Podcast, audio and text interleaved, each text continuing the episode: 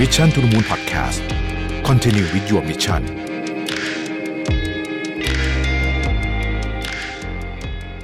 สวัสดีครับยินดีต้อนรับเข้าสู่ Mission to the Moon Podcast นะครับ คุณอยู่กับประวิทยานุสาหะครับ วันนี้จะมาชวนคุยเรื่องหนึ่งที่มีความชัดเจนมากขึ้นเรื่อยๆนะครับ นั่นก็คือคำว่า decoupling ระหว่างจีนกับสหรัฐนั่นเองนะครับ วันนี้เอาข้อมูลมาจาก SCB EIC นะครับ ประเด็นที่อยากจะชวนคุยในวันนี้เนี่ยเป็นเรื่องที่เกี่ยวข้องกับพวกเราโดยตรงเลย เพราะว่าหัวข้อของบทความนี้เนี่ยนะครับเขาบอกว่าประเทศไทยอยู่ตรงไหนในการแบ่งขั้วทางเศรษฐกิจหรือว่าไอ้ decoupling ที่ว่าเนี่ยนะฮะซึ่งมันน่าสนใจมาก เพราะว่าเราก็เป็นประเทศไม่ใหญ่นะฮะแล้วก็ทั้งจีนทั้งสหรัฐเองก็เป็นประเทศที่เราค้าขายด้วยเยอะทั้งคู่นะครับแล้วก็ไม่ใช่เรื่องการค้าขายด้วย มันเป็นเรื่องของดุลอำนาจนะฮะในเอเชียตะวันออกเฉียงใต้ เออมันมีความซับซ้อนมากนะฮะแล้วก็ตอนนี้เนี่ยความขัดแย้งระหว่างทั้งสองเนี่ยก็ดูเหมือนจะเข้มข้นมากขึ้นเรื่อยๆนะครับคำว่า decoupling ของโลกเนี่ยนะฮะจริงๆเนี่ยมันก็ชัดเจนมาตั้งแต่โดนัลด์ทรัมป์แล้วนะยุคโดนัลด์ทรัมป์ก็เป็นการประกาศสงครามการค้านะครับและเทคโนโลยีต่างๆนะฮะย้อนหลังกลับไปตอนนั้นเนี่ยก็มีการแบนนะฮะบริษัทใหญ่ที่สุดของจีนอย่างหัวเว่ยนะฮะ แล้วก็มีการจับ CFO ของหัวเว่ยซึ่งเป็นลูกสาวของท่านประธานเนี่ยที่แคนาดาหลายคนคงจำได้นะฮะกักบริเวณต่างๆนานาจนตอนนี้ก็ปล่อยมาละอะไรอย่างเงี้ยนะฮะแล้วก็มีอีกหลายเรื่องเลยที่เอาดีลิสต์บริษัทอะไรแบนนู่นแบนนี่แบนกันไปกันมาหลายอย่างทีเดียวนะครับตอนแรกเราก็คิดว่าตอนที่โจไบเดนมาเอ๊ะมันจะดีขึ้นหรือเปล่านะฮะแต่จริงเนี่ยนะฮะต้องบอกว่ามันอาจจะเรียกว่าแย่ลงด้วยซ้ำเพราะตอนนี้เนี่ยมันมีแนวโน้มของ ของการขัดแย้งทางเรื่องของด้านกำลังพลเชิงสงครามด้วยนะฮะแต่ว่าจะจะถึงขั้นเป็นลบกันแบบโอ้โหอย่างนั้นหรือเปล่าเนี่ยคงคงอาจจะยังไม่ แต่ว่าเราเริ่มเห็นความการยั่วยุกันนะฮะ สหรัฐกับจีนเนี่ยนะครับที่ทะเลจีนใต้นะครับโดยเฉพาะแถวๆไต้หวันเนี่ยนะครับก็ค่อนข้างจะเข้มข้นมากขึ้นนะครับหากพิจารณาถึงต้นต่อเอาเฉพาะสงครามการค้าก่อนเนี่ยนะฮะที่ผ่านมาเนี่ยนะเราจะพบว่ามันไม่ได้เกิดขึ้นจากนโยบายของโดนัลด์ทรัมป์เพียงอย่างเดียวเท่านั้นนะครับแต่ดูเหมือนว่าชาวอเมริกันไม่น้อยนะครับก็สนับสนุนเรื่องของสงครามการค้าและเทคโนโลยีด้วยนะฮะอันนี้ไปดูจากพวกเซอร์เวย นะครับนี่ไม่กว่านั้นเนี่ยทั้งสหรัฐและจีนก็ถือว่าเป็นไม้เบื่อไม้เมากันมานานมากละนะฮะแล้วก็อาจจะมาไกลเกินกว่าสงครามการค้าที่รอการเจรจาเนื่องจากสหรัฐและจีนพยายามลดการเชื่อมโยงกันทางเศรษฐกิจอย่างเป็นระบบหรือว่าไอ้คำว่า decoupling เนี่ยนะครับทั้งในด้านการค้าห่วงโซ่ประทาน การลงทุนแล้วก็แรงงานมาสักระยะหนึ่งแล้วจุด trigger สำคัญในปีนี้เนี่ยนะฮะก็คือการเยือนไต้หวันของแนนซี เพโลซีนะครับ เป็นชนวนที่ทำให้การแบ่งขั้วระหว่างจีนกับสหรัฐเนี่ยเรียกว่าเป็นเป็นตัวเร่งปฏิกิริยานะครับในเดือนสิงหาคมนี้ที่ผ่านมาเนี่ยสหรัฐได้ผ่านกฎหมาย Chips and Science Act นะฮะซึ่งตั้งงบประมาณไปที่ 52,000 ล้าน คือไอ้ decoupling เนี่ยเขาโฟกัสไปที่ 2 อุตสาหกรรมเป็นหลักนะคือเรื่องของเซมิคอนดักเตอร์กับเคมีภัณฑ์ที่เกี่ยวข้องกับประเทศไทยนะครับซึ่งเซมิคอนดักเตอร์เนี่ยเรารู้รู้อยู่แล้วนะฮะว่าเป็นเรื่องใหญ่มากๆจริงๆนะครับแล้วไต้หวันอยู่ตรงกลางของเกมนี้เลยก็ว่าได้นะครับ อ Chips and Science Act เนี่ยนะฮะตั้งเป้าไว้ 52,000 ล้านดอลลาร์สหรัฐสำหรับผลิตเซมิคอนดักเตอร์ภายในประเทศนะครับ พร้อมให้เครดิตอะไรต่างๆ เพียบเลยนะฮะในการลงทุนเพิ่มเติม และห้ามบริษัทที่ได้รับการสนับสนุนขยายกิจการเซมิคอนดักเตอร์ไปสู่จีนนะครับนอกจากจะเป็นกิจการที่มีอยู่แล้ว หรือว่าเป็นการผลิตเซมิคอนดักเตอร์รุ่นเก่า และในเดือนกรกฎาเนี่ยสหรัฐได้กดดันบริษัท ASML นะฮะที่ผลิตเทคโนโลยีสำคัญนะฮะในการผลิตเซมิคอนดักเตอร์ขั้นสูง ไม่ให้ทำธุรกิจกับจีนอีกด้วย รวมถึงก่อนหน้านี้ได้มีการจัดตั้ง Build Back Better World ร่วมกับกลุ่ม G7 ซึ่งเป็นการลงทุนในโครงสร้างพื้นฐานในประเทศที่กำลังพัฒนานะครับ ซึ่งเป็นการต่อสู้กับ Belt and Road Initiative ของจีน โดยตรงเลยก็ว่าได้นะฮะในฝั่งของจีนเองเนี่ยก็มีการตั้งเป้าเหมือนกันในเรื่องนี้นะครับในการผลิตเซมิคอนดักเตอร์ถึง 80%ของ supply นะฮะภายในประเทศภายในปี 2030 อันนี้มาจากแผน Made in China 2025 นะครับ โดยจีนเองเขาก็มีการตั้งกองทุนนะฮะชื่อว่า China Integrated Circuits Industry Investment Fund นะฮะขึ้นในปี 2014 ด้วยเงินงบประมาณถึง 150,000 ล้านเหรียญสหรัฐ เพื่อลงทุนในอุตสาหกรรมเซมิคอนดักเตอร์ภายในประเทศ นอกจากนี้เนี่ยจีนยังให้สิทธิพิเศษ เยอะเลยนะฮะ เช่นการยกเว้นภาษีนิติบุคคลและภาษีนำเข้าสำหรับผู้ผลิตเซมิคอนดักเตอร์นะครับขณะที่รัฐบาลท้องถิ่นเซี่ยงไฮ้ประกาศให้เงินอุดหนุน บริษัทที่ลงทุนในการผลิตเซมิคอนดักเตอร์เทียบเท่ากับ 30%ของมูลค่าการลงทุน แต่ไม่เกิน 100 ล้านหยวน เพื่อการพัฒนาการผลิตภายในประเทศ ทั้งนี้เทคโนโลยีจีนปัจจุบันยังไม่สามารถผลิตชิปที่มีขนาดเล็กที่สุดนะฮะเล็กๆที่สุดตอนนี้ที่เราใช้ใช้กันอยู่เนี่ยคือ 5 นาโนมิเตอร์นะครับ อันนี้เป็นเทคโนโลยีขั้นสูงนะฮะอันนี้ก็ทำที่ไต้หวันอะไรพวกนี้นะครับล่าสุดเนี่ยเมื่อเดือนกรกฎาคมศูนย์วิจัย TechInsights รายงานว่าขณะนี้จีนสามารถผลิตชิปขนาด 7 นาโนเมตรได้แล้วนะครับซึ่งเร็วกว่าที่ประเมินไว้มากนะฮะถ้าเป็นแบบนี้จริงแปลว่าทั้งสองประเทศเองเนี่ยก็จะมีแนวโน้มในการแข่งขันรุนแรงมากขึ้นนะครับเรื่องเซมิคอนดักเตอร์นี่เป็นเรื่องใหญ่จริง ๆ นะครับณขณะนี้ดูเหมือนความเกรงใจของระหว่างสองประเทศเนี่ยนะฮะลดลงกันไปเยอะนะครับ โดยเฉพาะการที่มี ผู้แทนนะฮะตั้งแต่แนนซี่พลซี่มาเนี่ยก็ไม่ใช่คนสุดท้ายนะครับ หลังจากนั้นก็มีสอสอมีอะไรมาอีกหลายคนจากสหรัฐนะฮะก็มองว่าเป็นถ้ามองว่าเป็นการยุยุก็ก็มองได้นะครับ ก็มองได้ เพราะว่าจริง ๆ เนี่ย เรื่องไต้หวันเนี่ย เป็นเรื่องที่สหรัฐประธานาธิบดีคนก่อนหน้านี้ ก็ก็พยายามเลี่ยงๆนะแม้โดนัลด์ทรัมป์เองก็ก็ไม่ได้แสดงเจตนารมณ์ที่ชัดเจนขนาดนี้นะครับแต่ก็ต้องดูกันต่อไปผมว่านะครับ ว่าจะเป็นยังไงนะฮะ แล้วใครได้ประโยชน์และเสียประโยชน์จากเรื่องของการการดีคัพลิงอันนี้นะฮะการดีคัพลิงเนี่ยนอกจากจะทำให้สหรัฐกับจีนเนี่ยนะครับสูญเสียช่องทางทางการค้าซึ่งกันและกันแล้วเนี่ยยังจะทำให้เกิด supply chain disruption แน่นอนนะครับเพราะว่าไอ้ของที่มันเคยอยู่ใน supply chain ที่เป็นคือ supply chain ของโลกเนี่ยมันซับซ้อนมากนะฮะมันไม่ใช่แบบว่าแค่โรงงาน A ผลิตโรงงาน B มันมันซับซ้อนกว่านั้นมากเพราะฉะนั้นเนี่ยนักวิเคราะห์ต่างๆเขาก็มองว่าเฮ้ยมันต้องใช้เวลานะในการที่จะหาแหล่งวัตถุ ดิบใหม่ พวกนี้เนี่ยที่จะออกแบบ supply chain ใหม่นะครับ ซึ่งปัญหาก็คือว่าการเร่งตัวของ AD coupling ตอนนี้เนี่ยดูมมันจะเร่งตัวมากขึ้นนะครับอย่างที่บอกนะแนนซี่เพโลซีก็เป็นหนึ่งในการเร่งปฏิกิริยา แต่ว่า supply chain disruption เนี่ยมันไม่ได้เกิดขึ้นจากตัว decoupling อันนี้ระหว่างจีนกับสหรัฐอย่างเดียวมันเกิดจากโควิด -19 แล้วก็เรื่องของสงครามที่ยูเครนก็โดนไปแล้ว รวมถึงการปิดเมืองของจีนนะฮะไอ้พวกนี้เนี่ยทำให้ supply chain เนี่ยมันถูก disrupt อยู่ละนะครับ สิ่งหนึ่งซึ่งเคยเป็นของที่สร้างประโยชน์ให้กับเศรษฐกิจอย่างมากก็คือ economy of scale อย่างน้อยสร้างประโยชน์ให้กับผู้ผลิตอย่างมากนะฮะตอนนี้ต้นทุนจะสูงขึ้นนะครับและสุดท้ายถ้าต้นทุนสูงขึ้นยังไงยังไงมันก็ต้องถูกส่งผ่านนะฮะ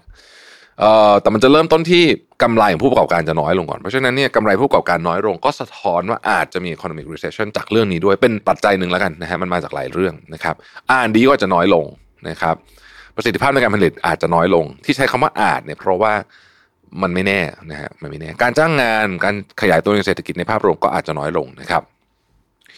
อย่างไรก็ตามเนี่ยดูเหมือนว่าสหรัฐและจีนเนี่ยนะครับ จะเป็นผู้เสียประโยชน์หลัก ก็คือคู่ขัดแย้งเนี่ยนะฮะจะเป็นผู้เสียประโยชน์หลักนะฮะแต่ว่าหลายประเทศอาจจะได้ประโยชน์ เช่นนะที่ผ่านมาสหรัฐกับจีนจำเป็น จะต้องกระจายความเสี่ยงโดย หาแหล่งนำเข้าวัตถุดิบนะฮะแล้วก็ฐานการผลิตใหม่ ผ่านการลงทุนที่เรียกว่า FDI นะฮะ Foreign Direct Investment ทำให้หลายประเทศมีโอกาสได้รับเงินจาก สหรัฐและจีนนะครับรวมถึงจะสามารถส่งสินค้าออกไปยังสองประเทศได้มากขึ้นเพื่อทดแทนสินค้าที่หายไปด้วยนะครับยกตัวอย่างเช่นการที่โรงพยาบาลในจีนหันมาซื้ออุปกรณ์ทางการแพทย์ในฝั่งยุโรป และญี่ปุ่นมากขึ้นแทนการสั่งซื้อจากสหรัฐเพียงประเทศเดียวนะฮะเครื่อง MRI เครื่องอะไรพวกนี้นะฮะจริงญี่ปุ่นเขาก็มียุโรปก็มีนะฮะแต่ว่าที่ผ่านมาเนี่ยสหรัฐก็อาจจะเป็น เป็นคนผลิตพวกนี้ที่ที่ขายดีนะฮะแต่ตอนนี้ก็อาจจะลดลงนะครับ แล้วก็การที่จีนลดภาษีนำเข้าแก่ประเทศต่างๆในใน WTO นะครับรวมไปถึงการที่บริษัทสหรัฐนี่เริ่มมีการย้ายฐานผลิตจากจีนออกไปประเทศอื่น เช่นเวียดนามเวียดนามเนี่ยรับเต็มๆเลยผลประโยชน์เรื่องนี้นะฮะนี่คำถามก็คือว่าประเทศไทยเนี่ยจะได้อยู่ตรงไหน แล้วก็จะได้รับผลกระทบอะไรบ้างจาก US China decoupling นะครับ รายงานจาก U.S. Chamber of Commerce เนี่ยฮะก็คือหอการค้าสหรัฐเนี่ยพบว่ามี 4 ภาคธุรกิจสำคัญของจีนและสหรัฐที่จะได้รับผลกระทบจาก decoupling อย่างมีนัยสำคัญนะครับ อันที่หนึ่งก็คือ อุตสาหกรรมทางการบิน อันนี้รวมถึงอุตสาหกรรมซ่อมบำรุงด้วยนะครับลองนึกดูนะฮะเครื่องเครื่องยนต์เครื่องบินที่นิยมมากที่สุดเครื่องหนึ่งก็คือ GE ใช่ไหม GE นี่ก็ของสหรัฐนะฮะ Boeing ก็ของสหรัฐนะฮะ ถ้าเกิดว่ามี decoupling จริงๆเนี่ยนะครับเราค่อนข้างแน่ใจเลยว่าจีนสั่งซื้อของสหรัฐน้อยลงล่าสุด สายการบินของจีนเนี่ยนะฮะก็มีการพลิกออเดอร์จากจากโบอิง737เนี่ยมาเป็น Airbus A320 รู้สึกล็อตนั้นนี่จะหลายร้อยลำเลยนะฮะซึ่งก็ก็เป็นอันสัญญาณอันหนึ่ง แล้วก็ตัวจีนเองก็ทำเครื่องบินนะฮะเอ่อ C919 ใช่ไหมนะฮะที่เป็นเครื่องบินลำตัวแคบนะครับที่เป็นลักษณะคล้ายๆกับ A320 กับ 737เนี่ยใกล้ใกล้จะบินจริง ๆละนะครับเอ่อเครื่องยนต์ของเครื่องบินเนี่ยนะฮะมันก็จะมีผมก็จะไม่ผิดเครื่องยนต์เครื่องบินมีอยู่สามยี่ห้อใหญ่ใช่ไหมเอ่อผมผมไม่ค่อยได้ถนัดมากแต่ว่ามีสามอันก็คือ Pratt and Whitney GE แล้วก็ Rolls-Royce นะฮะซึ่ง Pratt and Whitney กับ GE เนี่ยเป็นบริษัทสหรัฐทั้งคู่นะครับก็จะได้รับผลกระทบนะในการเลือกเครื่องด้วยนะครับ และแน่นอนครับอุตสาหกรรมเครื่องบินเนี่ยมันมีอุตสาหกรรมที่ตามมาที่ใช้เงินมโหฬารก็คือการซ่อมบำรุงมันก็จะไปด้วยกันหมดเลยนะครับ อันที่ 2 คือเซมิคอนดักเตอร์นะครับอันนี้ sure ๆอยู่แล้วนะครับอันนี้กระทบแน่นอนนะครับอันที่ 3 คือเคมีภัณฑ์นะครับและอันที่ 4 คืออุปกรณ์ทางการแพทย์สี่อุตสาหกรรมนี้เนี่ยนะฮะจะเป็นอุตสาหกรรมที่น่าจะรับผลกระทบมากที่สุด แต่สำหรับประเทศไทยเนี่ยผลกระทบผ่านอุตสาหกรรมการบินมีอยู่จำกัด เนื่องจากไทยมีการค้าอากาศยานเพียงสัก 0.5%ของ GDP ทั้งหมดเองนะครับน้อยมากนะครับ เช่นเดียวกับความเสี่ยงเรื่องอุตสาหกรรมอุปกรณ์แพทย์นะครับ เนื่องจากไทยส่งออกอุปกรณ์แพทย์ที่ไม่ได้ใช้เทคโนโลยีสูงไม่ ไม่ได้เกี่ยวเรื่องนี้สักเท่าไหร่นะฮะนะครับเพราะว่าไอ้ไอ้คนที่กระทบจริงๆเนี่ยคือคนที่ทำเอ่ออุปกรณ์ทางการแพทย์ที่ใช้เทคโนโลยีสูงนะครับ กระทบในที่นี้หมายถึงว่าอาจจะทั้งดีและไม่ดีนะครับ ดังนั้นเนี่ยถ้าเกิดว่าถามว่าเรากระทบอะไรก็ต้องบอกว่าเรากระทบในอุตสาหกรรมเซมิคอนดักเตอร์แล้วก็เคมีภัณฑ์เป็นหลักนะครับ เนื่องจากในทั้งสองอุตสาหกรรมนี้เนี่ยประเทศไทยมีความเชื่อมโยงกับทั้งสหรัฐและจีนค่อนข้างมากรวมถึงใน supply chain ของโลกด้วยนะครับ มาดูตัวเซมิคอนดักเตอร์ก่อนนะฮะเซมิคอนดักเตอร์เนี่ยเป็นตัวที่มี supply chain ซับซ้อนสุด ๆ เลยนะฮะประกอบไปด้วยขั้นตอนแบบเร็วๆ มี 5 ขั้นคือออกแบบผลิตประกอบทดสอบและบรรจุ แล้วก็สุดท้ายก็คือนำมาเป็นอุปกรณ์อิเล็กทรอนิกส์ผลิตเอาเข้ามาเป็นส่วนหนึ่งของอุปกรณ์อิเล็กทรอนิกส์นะครับ โดยมี supply chain เชื่อมกันทั้งโลกนะครับ แต่ละประเทศจะมีความเชี่ยวชาญและความ ต้องใช้คำว่า Market Share แตกต่างกันออกไปนะครับ โดยสหรัฐเป็นผู้นำในด้านนวัตกรรม ซึ่งอยู่ในขั้นตอนที่ 1 ก็คือการออกแบบนะครับ และมียอดขายมากเป็นอันดับที่ 1 ของโลก โดยจีนเป็นผู้นำในขั้นตอนสุดท้ายนะครับด้วยการประกอบและทดสอบชิ้นส่วนให้กับบริษัทเซมิคอนดักเตอร์ของสหรัฐอีกทีหนึ่งนะฮะแล้วก็ยังเป็นตลาดเซมิคอนดักเตอร์ที่ใหญ่สุดในโลกด้วยเนื่องจากจีนเป็นศูนย์การผลิตสินค้าอิเล็กทรอนิกส์มากกว่าครึ่งหนึ่งของโลกนะครับสำหรับไทยเองเนี่ยเรามีส่วนร่วมในขั้นตอนที่ 3 และ4นะฮะและ 5 3 ก็คือประกอบ 4 คือทดสอบและบรรจุนะครับและ 5 ก็คือการนำอุปกรณ์มาผลิตเป็นอุปกรณ์อิเล็กทรอนิกส์นะครับโดยสินค้าส่งออกสำคัญของไทยหลายสินค้า เช่นอุปกรณ์อิเล็กทรอนิกส์ยานพาหนะเครื่องใช้ไฟฟ้าบางชนิดจำเป็นอย่างยิ่งที่จะต้องมีเซมิคอนดักเตอร์เป็นส่วนประกอบ และมีแนวโน้มที่จะต้องใช้เซมิคอนดักเตอร์เพิ่มขึ้นด้วยในอนาคตนะครับแสดงว่าอุตสาหกรรมเซมิคอนดักเตอร์มีบทบาทสำคัญต่อการส่งออกของไทยเป็นอย่างมากหากเกิดอะไรขึ้นนะครับ ก็จะกระทบเยอะนะฮะนอกจากนี้ไทยยังมีความเชื่อมโยงกับสหรัฐและจีนผ่าน supply chain นี้สูงมากนะครับโดยไทยมีตลาดส่งออกเซมิคอนดักเตอร์ที่สำคัญเป็นสหรัฐโดยจีนเป็นแหล่งนำเข้าที่สำคัญนั่นเอง ดังนั้นหากการ decoupling เกิดขึ้นนะครับสหรัฐอาจสูญเสียตลาดเซมิคอนดักเตอร์ในจีน นั่นหมายความว่าเม็ดเงินลงทุน เพื่อการทำ R&D ก็จะลดลงทำให้ประสิทธิภาพในการผลิตของโลกมีแนวโน้มจะลดลงนะครับและอาจจะดันให้ราคาเซมิคอนดักเตอร์สูงขึ้นไปอีก สหรัฐอาจจะเป็นต้องลดการผลิตในจีนลงนะฮะทำให้เกิด supply chain disruption ผลกระทบทั้งหมดนี้จะส่งผลเสียอิเล็กทรอนิกส์และยานพาหนะของไทยนะครับซึ่งมีเซมิคอนดักเตอร์เป็นส่วนประกอบสำคัญ